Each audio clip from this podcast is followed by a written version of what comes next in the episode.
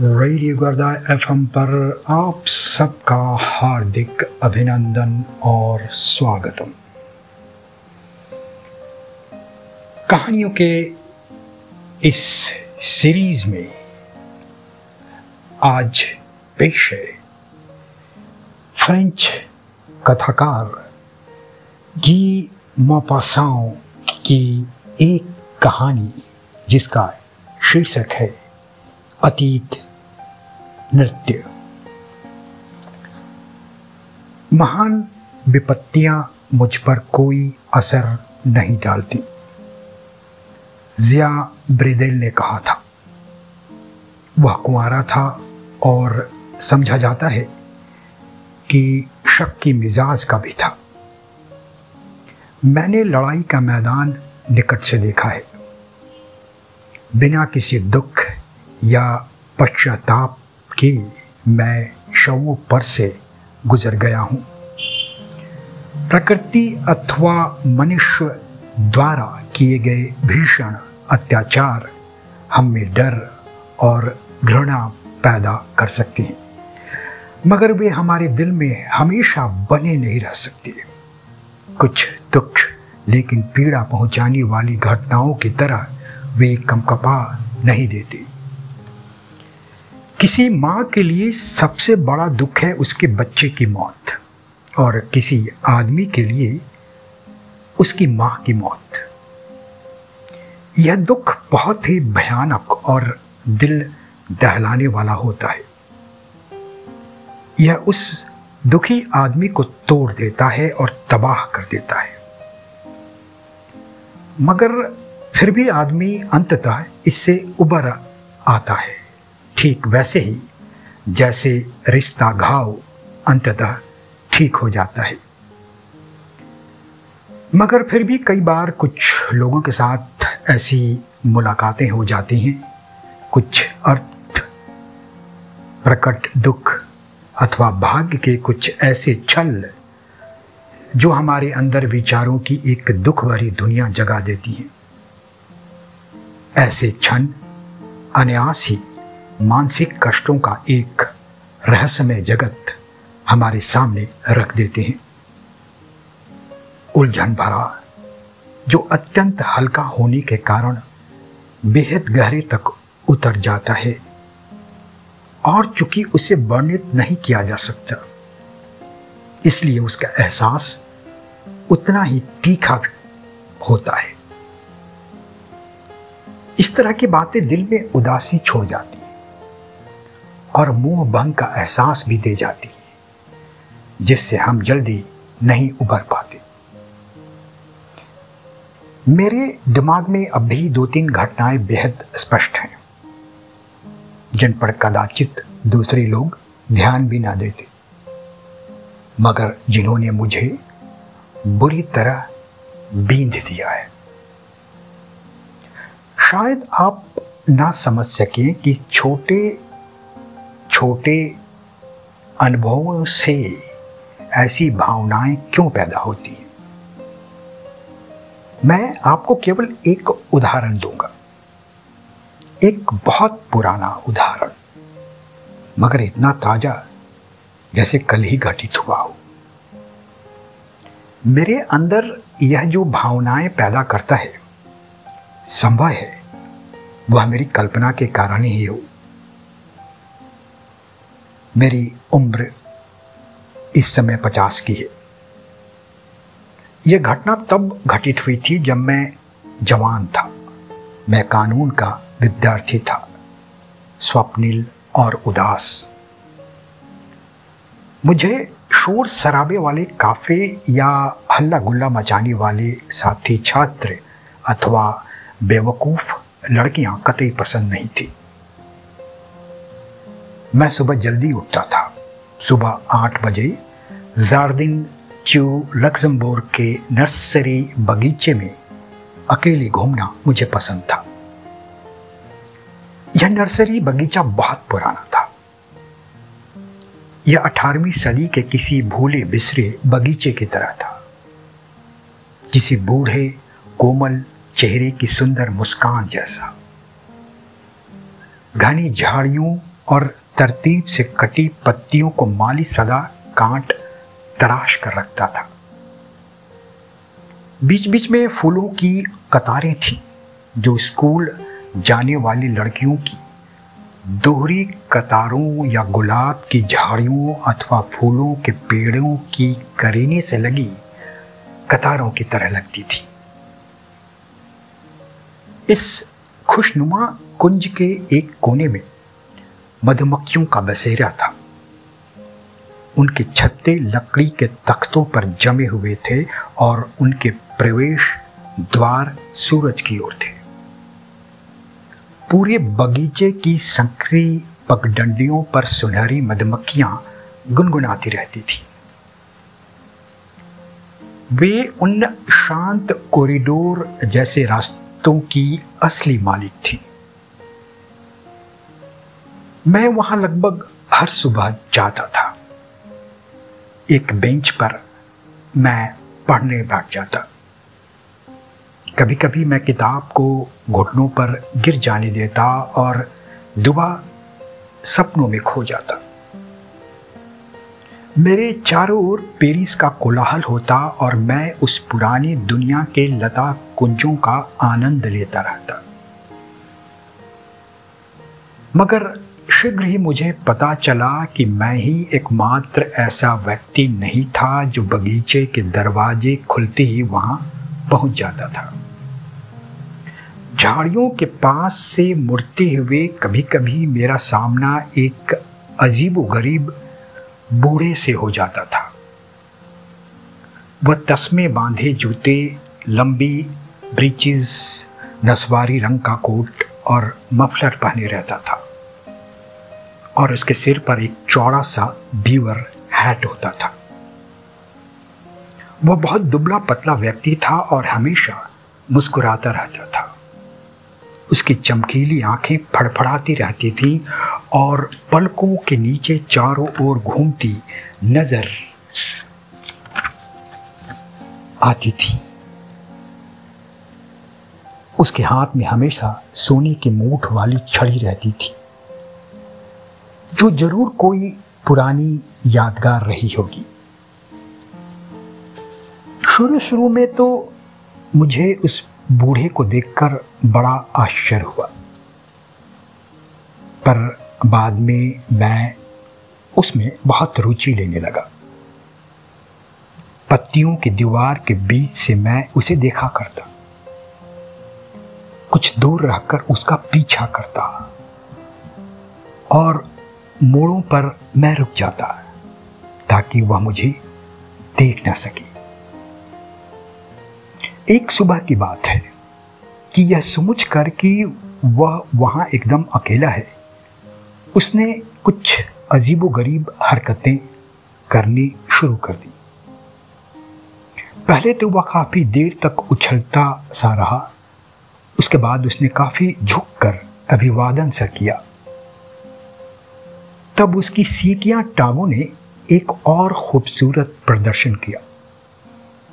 जिसके बाद उसने बड़े आकर्षक ढंग से घूमना शुरू कर दिया।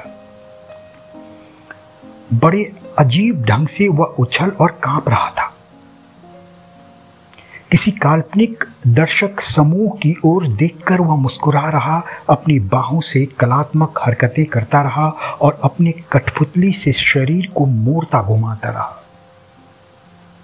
बीच बीच में वह हवा में ही कुछ शुभेच्छा के शब्द उछालता जाता था।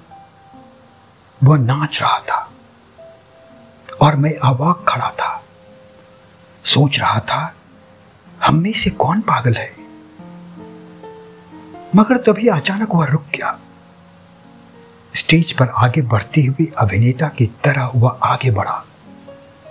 उसने सर झुकाया और फिर कांपते हाथों को होठों से छुलाकर चुंबन देता हुआ किसी प्रमुख अभिनेत्री की शालीनता से वह पीछे हट गया। फिर उसके बाद वह अपने रास्ते आगे बढ़ गया। और तब से मैंने कभी उसे अपनी नज़रों से ओझल नहीं होने दिया। और हर सुबह वह अपना अजीबो गरीब प्रदर्शन करता रहा। मुझे उससे बातचीत करने की तीव्र इच्छा हो गई। और तब एक सुबह अभिवादन करते हुए मैंने कहा, कितना सुहाना दिन है महाशय।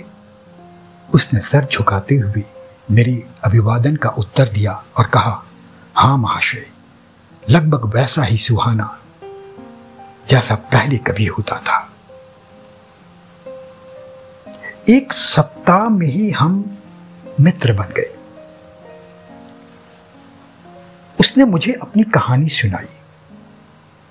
वह लुई पंद्रहवें के समय में आपेरा नृत्य शिक्षक था। उसकी सुनहरी छड़ी उसे कौनते दी क्लोरोमोंत ने उपहार में दी थी। नृत्य के विषय को लेकर वह धारा प्रवाह बोलता चला गया। और तब एक दिन उसने मुझे बताया मेरी पत्नी का नाम ला कैस्ट्रिस है। यदि आप चाहेंगे तो मैं उससे आपकी मुलाकात करा दूँगा। लेकिन वह यहाँ केवल दोपहर को आती है। यह बाग ही हमारा एकमात्र मनोरंजन है। हमारा जीवन है। पुराने दिनों की यही एक यादगार है। हम महसूस करते हैं कि यदि यह ना होता तो हम ज़िंदा नहीं रह पाते। यह पुराना है और शालीन है। मुझे लगता है कि यहाँ मैं उसी हवा में सांस लेता हूँ, जो मेरी जवानी के दिनों से आज तक बदली नहीं है। मैं और मेरी पत्नी पूरी दोपहर यहाँ बिताते हैं। मगर मैं सुबह भी यहाँ आता हूँ क्योंकि मैं जल्दी उठ जाता हूँ।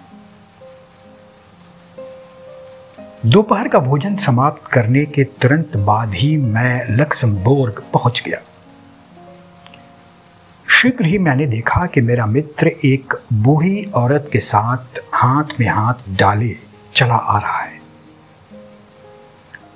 औरत ने काली पोशाक पहनी हुई थी। हमारा परिचय कराया गया। वह महान नृत्यांगना ला कैस्ट्रिस थी। राजकुमारों और राजाओं की चहेती। उस रंगीली शताब्दी की नायिका जिसने विश्व को प्रेम से सराबोर कर दिया था। हम बेंच पर बैठ गए। मई का महीना था। फूलों की सुगंध से वातावरण महक रहा था। गर्म, आरामदेह धूप पत्तियों पर बिखरी हुई थी और हम पर तेज प्रकाश फेंक रही थी। लाक कैस्ट्रिस की काली पोशाक उस प्रकाश में और भी गहरी हो उठी थी। बाग खाली था, लेकिन दूर से बग्गियों की आवाज़ सुनाई दे रही थी। मैंने उस बूढ़े नृत्य शिक्षक से पूछा, आज मुझे बताइए मिन्युएट क्या होता है? वह कुछ चौंका, फिर बोला, महाशय, मिन्युएट नृत्य नृत्य भंगिमाओं की रानी है और रानियों रानियों की नृत्य भंगिमा है। और अब जबकि राजा नहीं रहे तो यह राज नृत्य भी नहीं रहा। और तब उसने विस्तार से मिनिएट के बारे में बताना शुरू किया। मैंने उससे इस नृत्य की भंगिमाओं के बारे में पूछा। उसने मुझे सब कुछ समझाने की चेष्टा की, लेकिन वैसा कर ना पाया और उसे दुख होने लगा। वह उदास था और निराश भी। और तब अचानक वह अब तक चुप और गंभीर बैठी पत्नी की ओर घूमा और उससे कहने लगा एलिजे क्या तुम इन महोदय को, वह राज नृत्य दिखाने को राज़ी हो? तुम्हारी बहुत कृपा होगी। चारों ओर सतर्क दृष्टि से देखती हुई वह उठ खड़ी हुई और बिना एक शब्द भी बोले, उसके सामने अपने स्थान पर खड़ी हो गई। और तब मैंने एक ऐसा दृश्य देखा, जिसे मैं कभी नहीं भुला सकूँगा। वे कदम मिलाकर आगे पीछे नाच रहे थे, जो बड़ा बचकाना लग रहा था। वे एक दूसरे को देखकर मुस्कुरा रहे थे, सिर झुका रहे थे, उछल रहे थे, ठीक वैसे ही जैसे चाबी से चलने वाली पुरानी गुड़ियों का जोड़ा, जो लगता था अब कुछ गड़बड़ा गया है। पर जिसका निर्माण किसी ऐसे कलाकार ने किया होगा, जो अपने समय में काफ़ी सक्षम रहा होगा।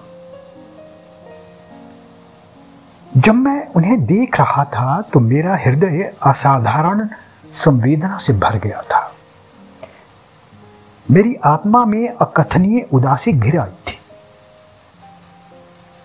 मेरे मन में बीती हुई सदी की एक दुख भरी याद ताज़ा हो आई थी।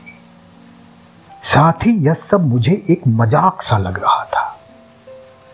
मैं एक साथ ही हंसना और रोना चाहता था। अचानक ही वे रुक गए। कुछ क्षण तक वे एक दूसरे के सामने खड़े रहे। अजीब सी नज़रें ली। तब वे एक दूसरे की बाहों में डूब गए और सुबकने लगे। तीन दिन बाद मैं प्रोविंसेस रवाना होने वाला था। मैंने फिर उन्हें कभी नहीं देखा। दो साल बाद जब मैं पेरिस लौटा, तब वह नर्सरी बाग लापता हो चुका था। मैं नहीं समझ पाया कि उस पुराने बाग के बिना जिससे उन्हें इतना लगाव था, जिसमें वही पुरानी सुगंध थी और शानदार पगडंडियाँ बनी हुई थी। उनका क्या हुआ होगा? हो सकता है वे मर गए हों, या वे अब भी हमारी आधुनिक गलियों में निष्कासितों की तरफ़ भटक रहे हों, या वे प्रेत बन गए हों, जो किसी कब्रगाह में चांदी रात में वही पुराना राज नृत्य कर रहे हों। उनकी स्मृति अब भी मुझे परेशान कर देती है। यह किसी न भरने वाले घाव की तरह पीड़ा देने वाली स्मृति है। मैं नहीं बता सकता कि ऐसा क्यों है।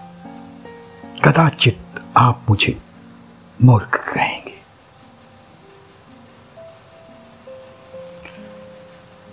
तो आज के एपिसोड में यह कहानी यहीं तक। अगले एपिसोड में हम फिर मिलेंगे एक नई कहानी, एक नए विषय के साथ। तब तक के लिए नमस्कार और मंगल कामनाए।